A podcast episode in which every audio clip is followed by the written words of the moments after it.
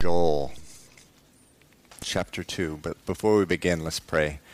Father, we be- thank you, Lord, for this unique word from Joel.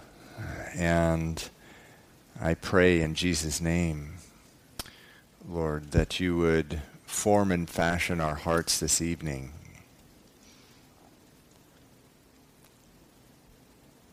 And Father, I I pray, Lord, even as there's this incredible picture of destruction that's wrought in this book, but also just the building up and the redemption that happens. Lord, I just pray, Father, that you would do just a work in our heart, a redeeming work, a healing work I pray all this in Jesus' name. Amen. Okay, the announcements are in the bulletin. We're going to get right into the word. The uh, the book of Joel. You know, I I've read through this book before, but I, I tell you, when I was when I was in it, just teaching it for the first time, going slowly and carefully through it, wow, there's there's nothing really like this book. It's an extraordinary book. Uh, it, certainly, I I want to. Um, I want to uh, just go through again briefly the uh, sort of the history and the context of this book. Dave, can you put up that the uh, the t- not the timeline of the kings, the other one. So when was Joel written? And so, all of you who are have been with us, you know, through these uh, uh, prophets, teaching through the prophets. Here's the kingdom was established under under Saul. David was uh, Saul was uh, really removed. He disqualified himself as king. David was King David was installed. Solomon's son was Jeroboam, but there was a, I mean Rehoboam, but there was a civil war, at, uh, a division of the kingdom between the nor- northern tribes. Here, um, there were ten tribes there of Israel, and the two tribes in the south. Rehoboam was Solomon's son, and so if you scroll down a little bit, here, here um, are the different prophets here on this side and you'll see here, Joel is one of the, rather, here's the, here's the prophets to the north, the northern kingdom. Elijah, probably the best known Old Testament prophet, Elisha, Amos. They were prophets to the northern kingdom of Israel, the apostate nation up here. None of these kings, all of them were evil, every last one of them. These are the kings of the north. Kings of the south, we know uh, a number of these were great kings. Asa was a good king, Jehoshaphat, a good king, uh, Joash, uh, kind of good. he had some good, good years. Uzziah, wonderful king. Jotham, good king. And here are the uh, prophets here, and they were the prophets to the southern kingdom.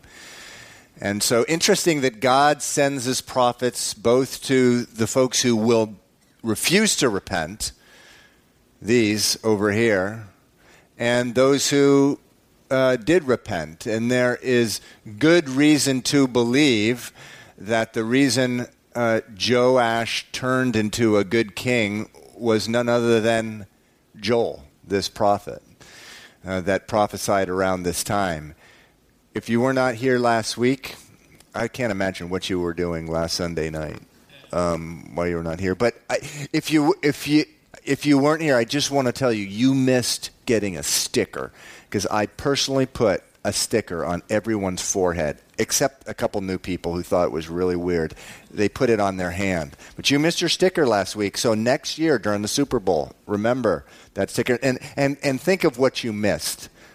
Uh, I'm thinking of what you, you got instead of being here. You got a lopsided game that was really boring that everyone left by halftime, Ex- except for people like um, Andrew and uh, Jessica. They they watched the whole thing. But uh, uh, anyway, um, what was I saying? I, I, I, don't even. So so uh, anyway, here the the these. Oh yeah, Queen Athaliah. You usually don't see this woman uh, in the line of the kings in the south. You certainly don't see it in the line of the Messiah. This is the line of the Messiah. She's actually it, it, it's perfectly appropriate, appropriate not to have her here. If you remember, Joash, Queen Athaliah was Jezebel's, who is Ahab's wife,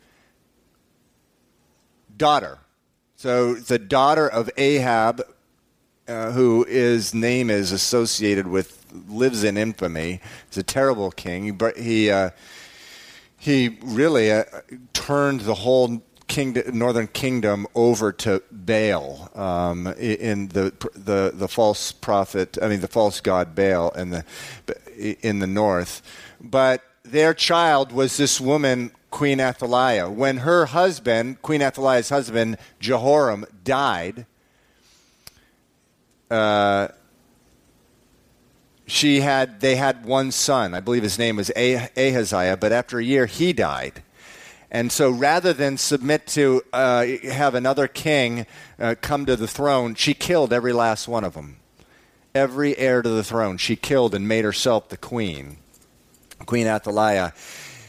She thought she killed them all, but the king, Jehoiada, and rather the high priest Jehoiada, hid Joash in the temple. This is all, by the way, in Second Kings, this whole and and Second Chronicles.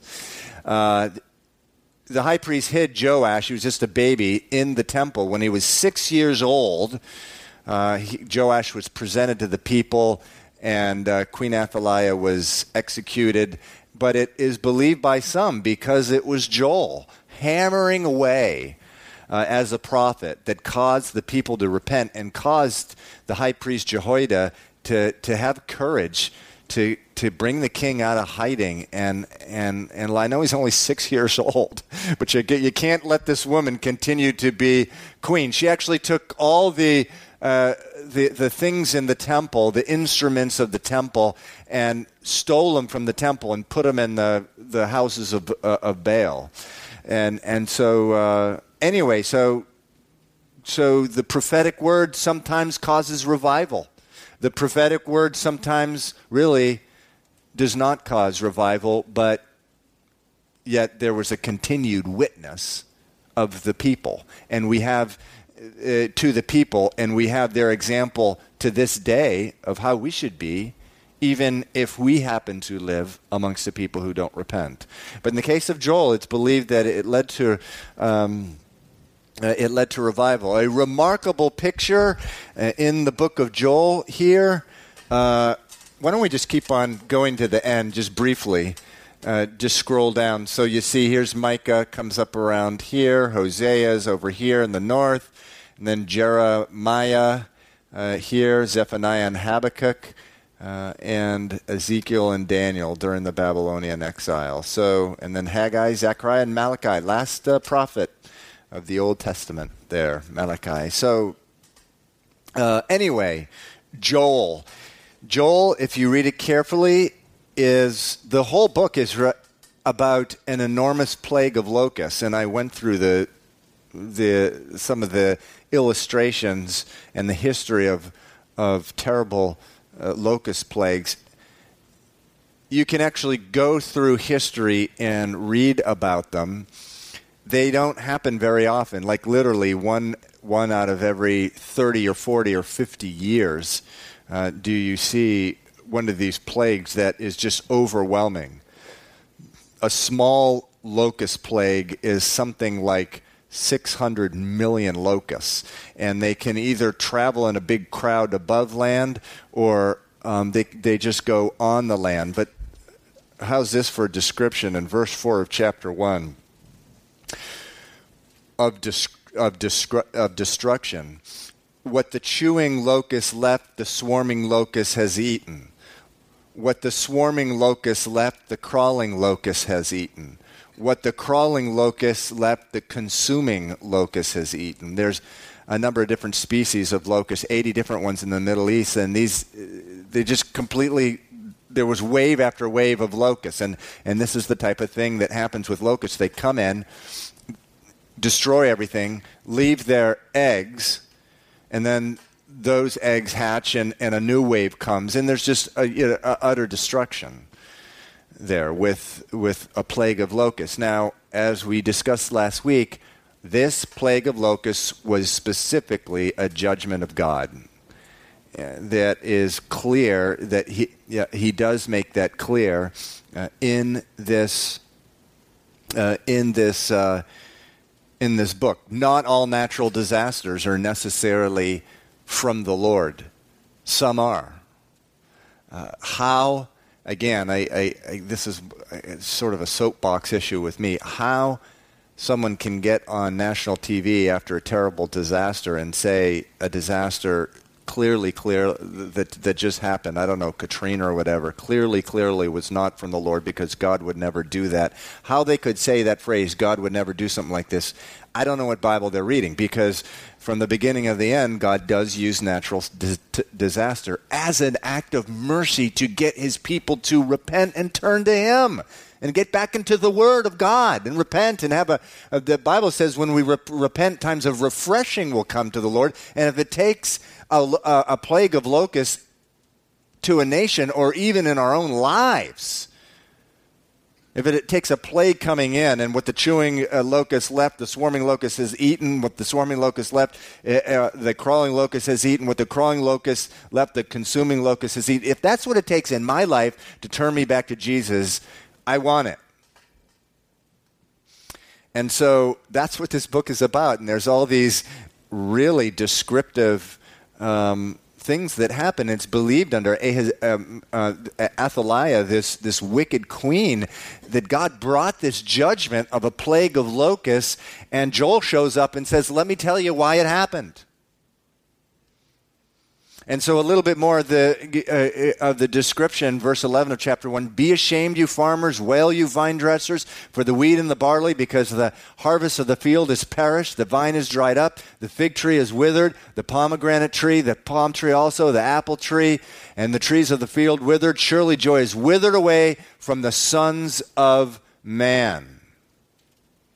Gird yourselves and lament, you priests, verse 13. Wail, you minister before the altar. Come, lie all night in sackcloth.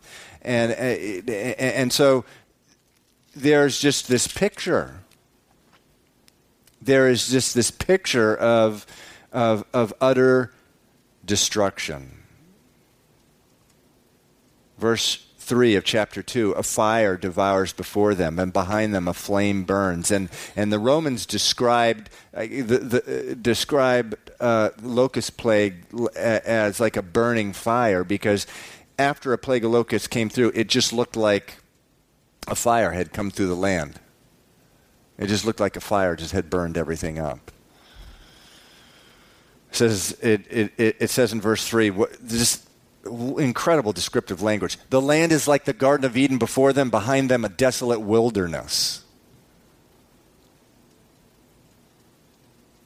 And so then in, in, in verse 12, this is where we left off last week. It says, Now therefore, says the Lord. Actually, the New American Standard, I prefer that translation. It says, Even now, says the Lord even now, even after all this destruction. Turn to me with all your heart, with fasting and with weeping and with mourning. In other words, even after everything that's happened, don't think that I will withhold mercy if you come to me with all your heart. Even, uh, even the mess that you've made out of your life and, and as a pastor, this is the challenge so often with people who have made a mess. They've sown to the wind, they've reaped the whirlwind. They, they, they, they've sown seeds of sin and destruction in their li- of their life, and they've reaped destruction. And they just can't get it that in the nature of God, part of his nature, actually his name, meaning who he is, is merciful if they turn to him he will he will welcome them back. Turn to me with all your heart with fasting with weeping with mourning. Verse 13 rend your heart and not your garment. The word rend means rip. So they used to rip their garments as a display that they were repenting. But he goes I, i'm sick of that. That's just a religious show.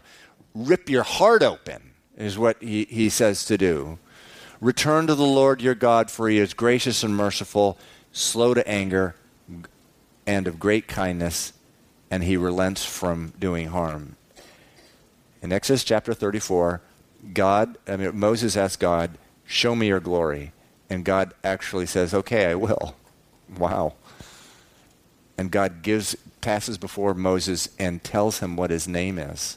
And, and this is what his name, in Exodus 34, I believe that's verse 7. This is the name that God gives himself gracious and merciful, slow to anger, and of great kindness.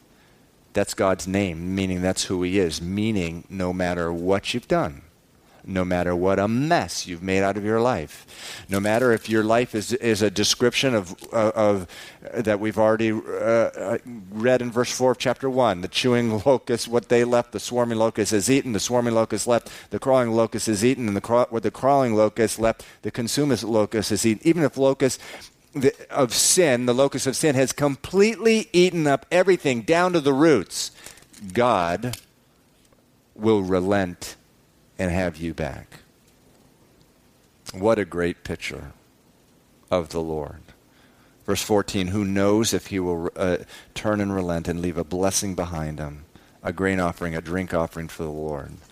Verse 15, and this, this is, so we left off in verse 14, but let's pick up in verse 15. Blow the trumpet in Zion, consecrate a fast, call a sacred assembly. We talked about this, uh, the fasting uh, last week. Man, if you've never fasted, I, I, I, I really strongly suggest to you, urge you, to study what the Bible says about fasting, or come ask me. I, am a big proponent of fasting, of what to do in a fast and why you fast. It can really get you focusing on the Lord if you're at a crossroads in your life. Consecrate a fast, meaning call one together. Gather the people, sanctify the congregation, assemble the elders, gather the children and the nursing babes, let the bridegroom go from his chamber um, go out from his chamber and the bride uh, from her dressing room. Now, this is to me one of the best descriptions of repentance in the whole Bible. I'm sorry, I'm giving, I, I, I know I have a habit of exaggeration, but uh, yeah, I, I love this. Read this carefully. Let the bridegroom go out from his chamber and the bride from her dressing room. Repentance is something so obvious when you see it whenever you're dealing with someone and wondering if they're repenting, it means they didn't. Because if they were repentant, it would be obvious. Here, the repentance that is being suggested is if you're about to be married, stop the ceremony and turn to the Lord. Man, if someone does that, you know they're repenting. It says, let the bridegroom go out from his chamber and the bride from her dressing room means stop the celebration. Stop it. You guys shouldn't be celebrating. You guys have been in rebellion against God. So even if you have a wedding planned, stop it and, and, and turn to the Lord. We've actually seen this very thing, by the way. Uh, uh I've actually seen this very thing that involving an actual wedding where, where there was sin in someone's life, and, and they agreed to, to put off their wedding. That's real repentance.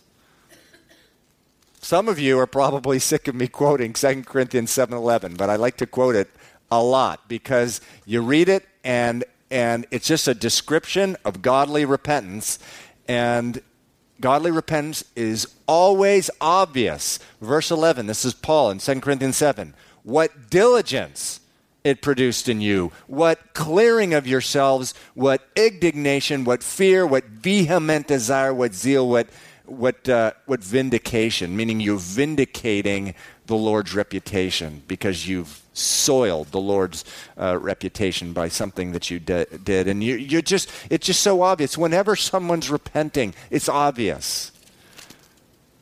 So, does anyone agree? That's a pretty good description of, of repentance, right? Stopping a wedding? I think that is seriously. So I think it's a great description of real rep, repentance. Okay, well, I have this whole thing and I've spent all this money on this wedding. Doesn't matter. Repent. Verse 17 Let the priests who minister to the Lord weep between the porch and the altar. Let them say, Spare your people, O Lord. So, wow, this is really good when uh, the prophet's actually telling you what you need to say in order to repent. But that's what he's doing here. He's actually saying, Okay, here's what you should say.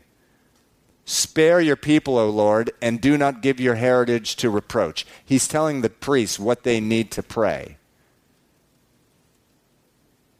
And this is what's called intercession, intercession, praying on behalf of someone else. Spare your people, O Lord.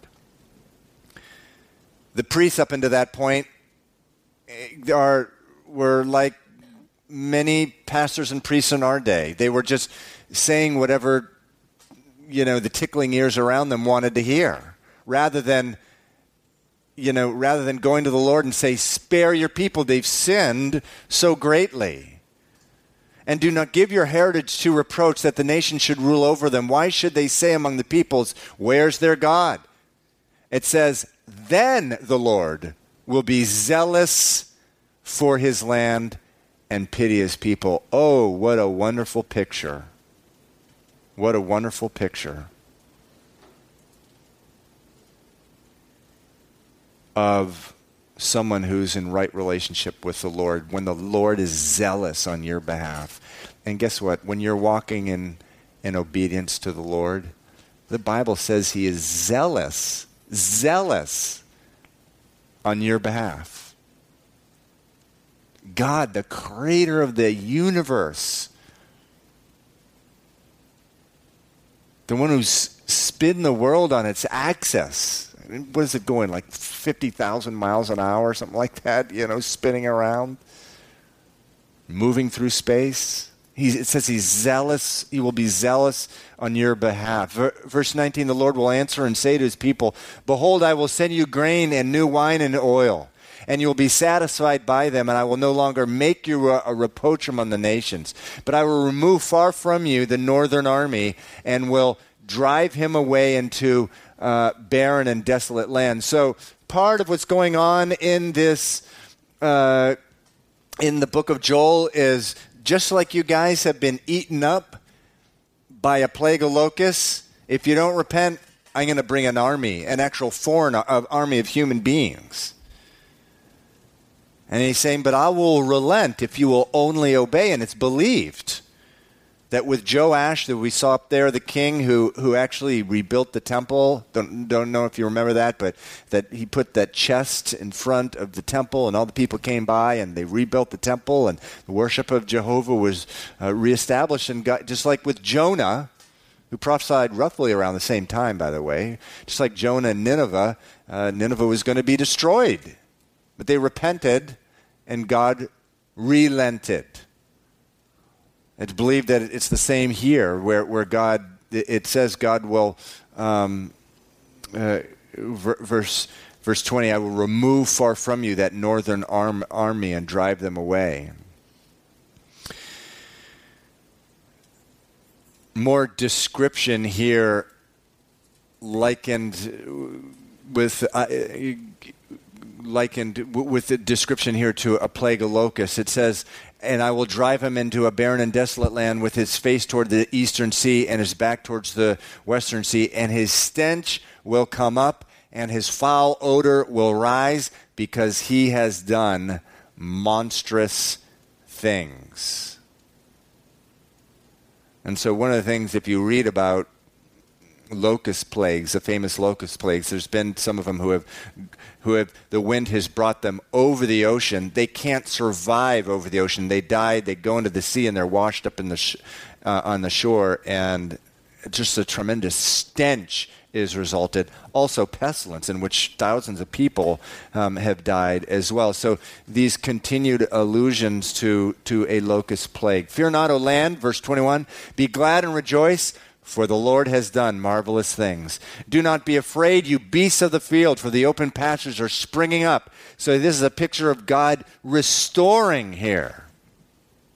And the tree bears its fruit, the fig tree and the vine yield their strength. Be glad then, you children of Zion, and rejoice in the Lord your God, for he has given you the former rain faithfully and he will cause the rain to come down for you, the former rain and the latter rain in the first month. Interesting thing about the promised land compared to where they had been enslaved in Egypt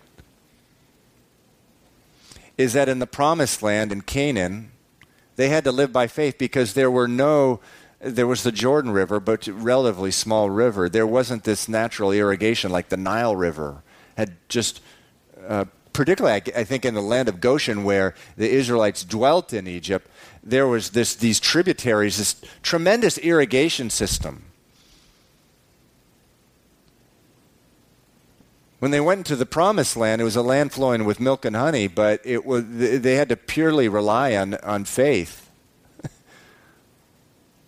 from day to day that, that, that God was going to send rain. And that's what this is referring to here in verse 23 had brought them not only a plague of locusts, but actually famine. And he says, I'll bring the rain back. You know, sometimes I envy uh, sole proprietors who are in business for themselves, people in construction, plumbing, electricians, tradesmen, and women, and this type of thing, because they're not on this. Uh, they don't work for some corporation. They can always, you know, they or the federal government or or the state government or city government, where they know the paycheck's going to come in every week. They got to rely that, that God's going to provide them their next job. And, and and and I find that a lot of those people they have great faith, and and a greater faith than than mine because they're trusting from day to day. Oh, I know the Lord's going to provide he's going to bring the next job. And they just see the faithfulness of the Lord all year long. It's, it's it, it, it, you know, we get fearful. Oh, I never want to have to. I'd be worried to do that. Well, you know, the disadvantage of not being in a job like that is you don't get to see the, at least in that area of life, the faithfulness of the Lord all the time. And that's how they were there with the with, with in the land of Israel. They just had to rely that God was going to bring rain because there was no irrigation system there.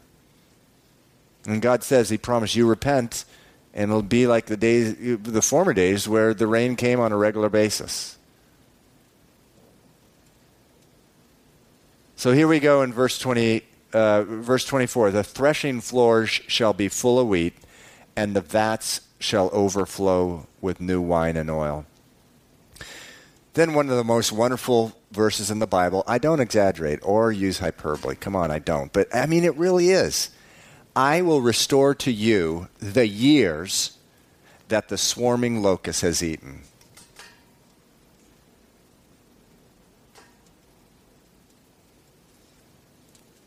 So, what sin will do, it will do exactly what we read about in chapter 1, verse 4 in your life.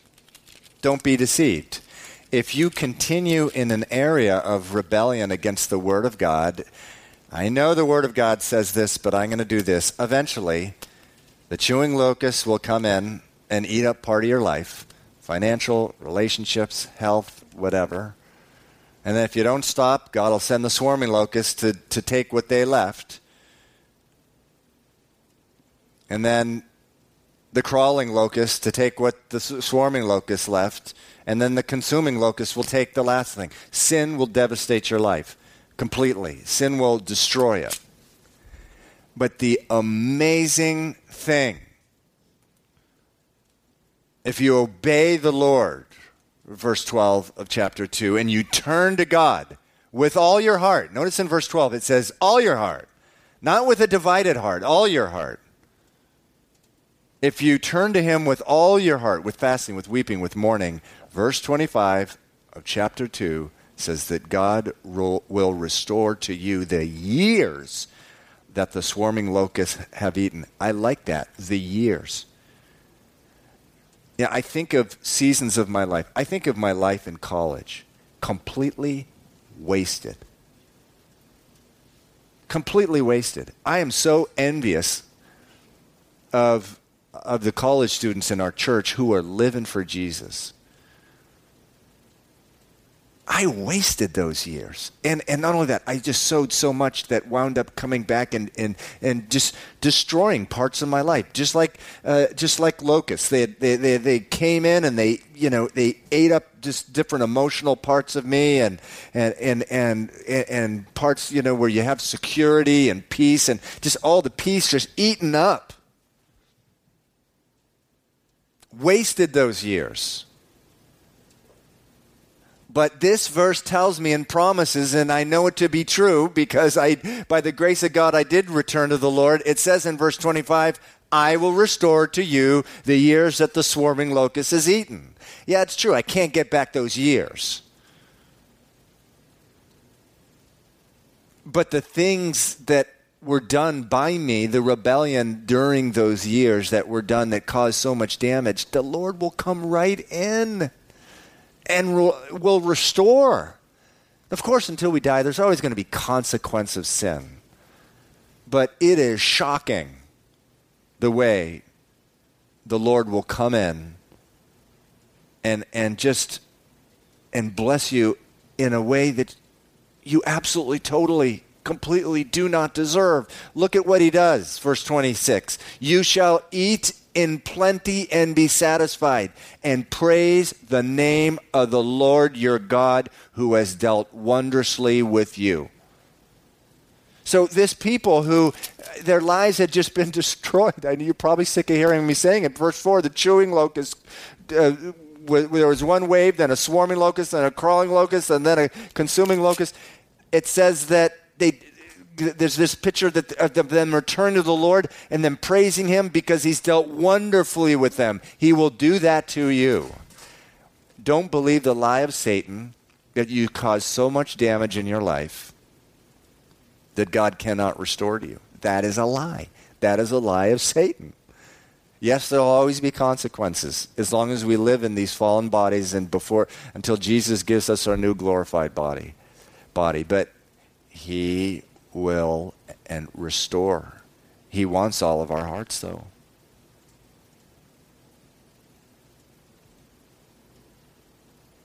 Verse 27 Then you shall know that I am in the midst of Israel.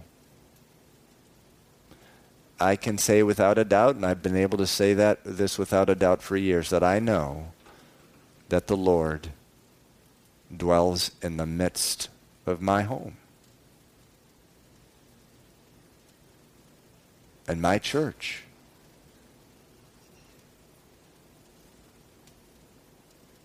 And that's ultimately where the Lord wants to get everyone. He wants every one of you here this evening. He wants you in the same place. That you're not wondering, hmm, I wonder whether the Lord is in the midst of my life. I wonder. I wonder if he's in my home. The Lord wants to bring you to this place with full conviction and utter total confidence. You say, like verse 27, then you shall know that I am in the midst of Israel, that I am the Lord your God, and there is no other. That's the peace that passes all understanding. That's how it comes about. Then my people shall never be put to shame. Verse 28 And it shall come to pass afterward that I will pour out my spirit on all flesh. So this is like coming out of nowhere. Verse 28. This is a, quoted in Acts chapter 2. And again, we see this in the prophets. All of a sudden, the prophet's like talking about the present tense, and then all of a sudden he shoots forward a thousand years to something that's going to happen in a thousand years on the day of Pentecost, 50 days, I believe 50 days after Passover. Yeah. Jesus rose from the dead. after three days. And then, for how many days after that did he appear? He appeared to, you know, 1 Corinthians chapter 15. He appeared to the apostles. He appeared to 500 people. Um, he appeared to the apostle Paul. He appeared to them in the flesh, in a new body, before he ascended to heaven. And last thing he told his disciples don't do anything. Wait in Jerusalem until you are empowered on high, from on high. And in Acts chapter 2, we saw that the fulfillment of that. They were all, I believe, 120 of them, praying where the Holy Spirit fell upon them. And they began to speak in foreign tongues, in foreign languages. And the travelers from all over the uh, all over the world who were from different countries or said, what, what in the world is going on? How come these people know my native language? They must be drunk. And Peter, what did he do? He, he, he got up and he says, They're not drunk. They are not drunk. But what you see here is a fulfillment of the prophet Joel. And then he quotes this verse right here. The Apostle Peter quotes this verse right here in verse 28. It, says, it says it'll, shall come to pass afterward that I will pour out my spirit on all flesh. Your sons and your daughters shall prophesy, your old dr- men shall dream dreams. Your young men shall see visions, and also on my maid ser- men servants and on my maidservants I will pour out my spirit in those days. I love this just out of nowhere. out of nowhere.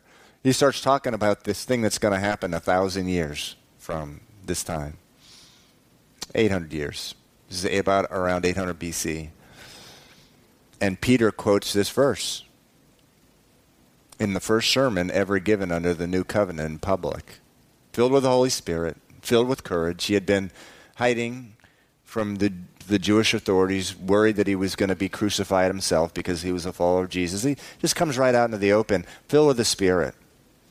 And he quotes this verse. Now, this is an interesting verse because it uh, it really is a description of what life is like under the new covenant, in particularly the life of the Spirit. In the Old Testament, you, as a general matter, uh, the, the Spirit was very active. The Holy Spirit was very active. But really, uh, only in isolated events did the Holy Spirit actually come into uh, a man or woman, and it was it was really only certain leaders or prophets that God had chosen to have the Holy Spirit fall upon them. So in Genesis chapter 41, Joseph was filled with the Spirit of God. In Exodus 31, the craftsmen who build the ta- uh, tabernacle will, were filled with the Spirit of God. In Numbers chapter 27, Joshua was filled with the Spirit of God. In the, bu- in the book of Judges, certain judges in Israel, meaning leaders in Israel, Othniel, Gideon, Jephthah, and Samson, filled with the Spirit of God. Saul actually was filled with the Spirit of God, and so was David.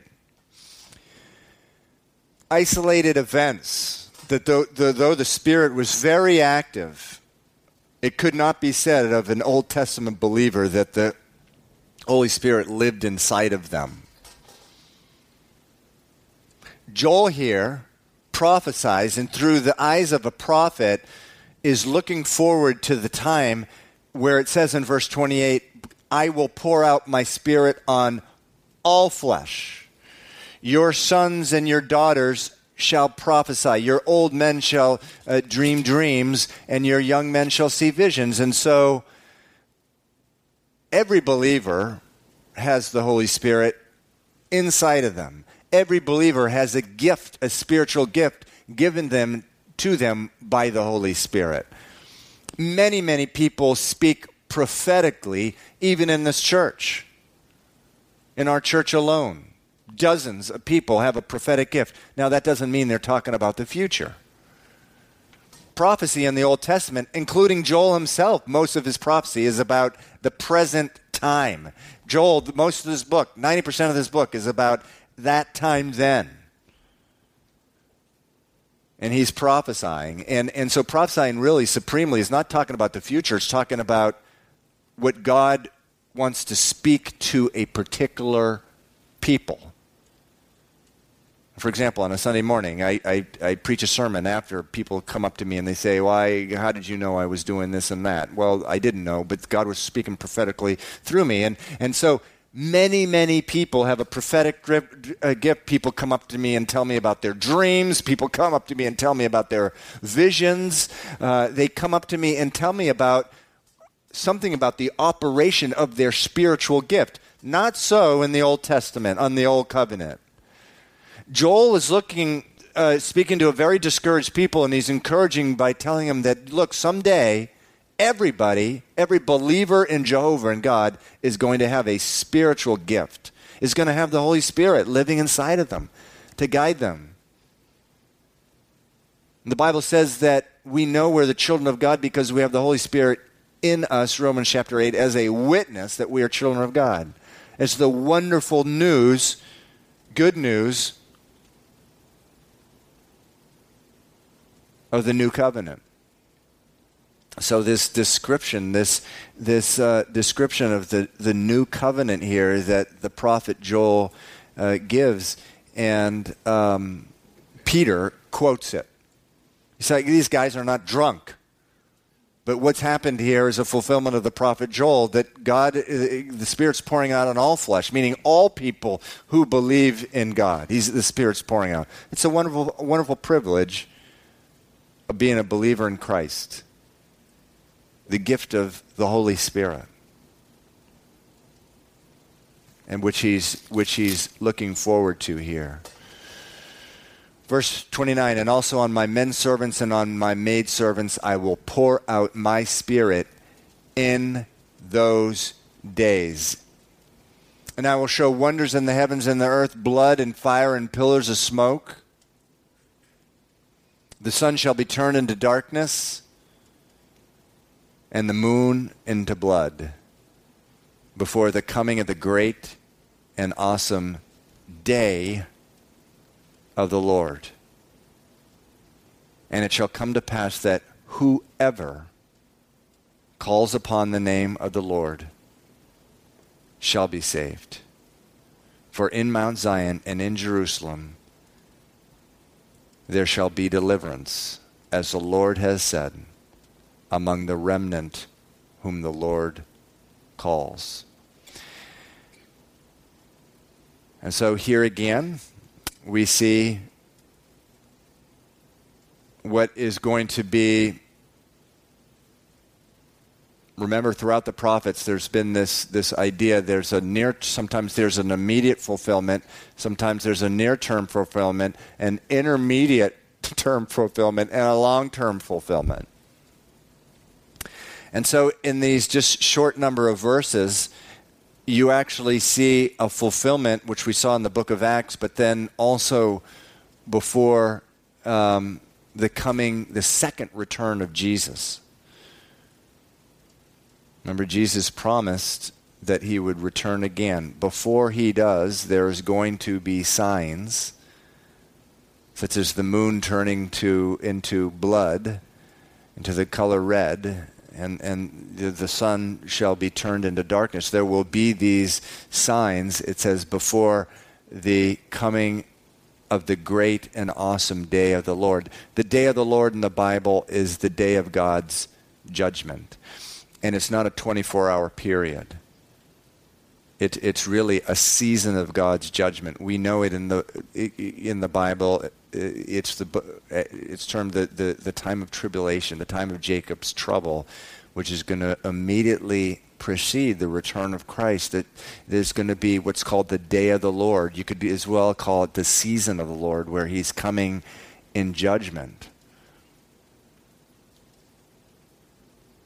But you also, in verse 32, have the, the same picture of, of the coming of the new covenant that whoever calls on the name of the Lord will be saved. Whoever. There are not, there are not people that God excludes. There is a doctrine that says that Jesus died only for the elect, so that there are some people on this earth that if they call on the name of the Lord, they will not be saved. Not true. This verse in the Hebrew and in the Greek, it's quoted in Romans chapter 10. Whoever means whoever. Whoever calls upon the name of the Lord will be saved. Quoted in Romans 10 where Paul says, if you confess with your mouth that Jesus is Lord and believe in your heart that God raised him from the dead, you'll be saved. And then the, the uh, two verses later, it says, whoever calls upon the name of the Lord will be saved. Whoever. Whoever. and so also here, um, it's, it's a picture of the new covenant where at this time, by and large, although there were Gentile believers throughout Israel's history, it wasn't until the time of uh, Jesus released to, to the, uh, the, the uh, where Jesus releases the apostle to go to the ends of the earth to all nations. It wasn't until that time where uh, where where you have really the Gentiles coming in in mass, where whoever calls upon the uh, the name of the Lord is saved, and so uh, we're out of time now, so man, I thought we were going to get to the end of the b- book of Joel, but uh, some really good stuff in that chapter. So we'll resume with chapter three uh, uh next time. But um,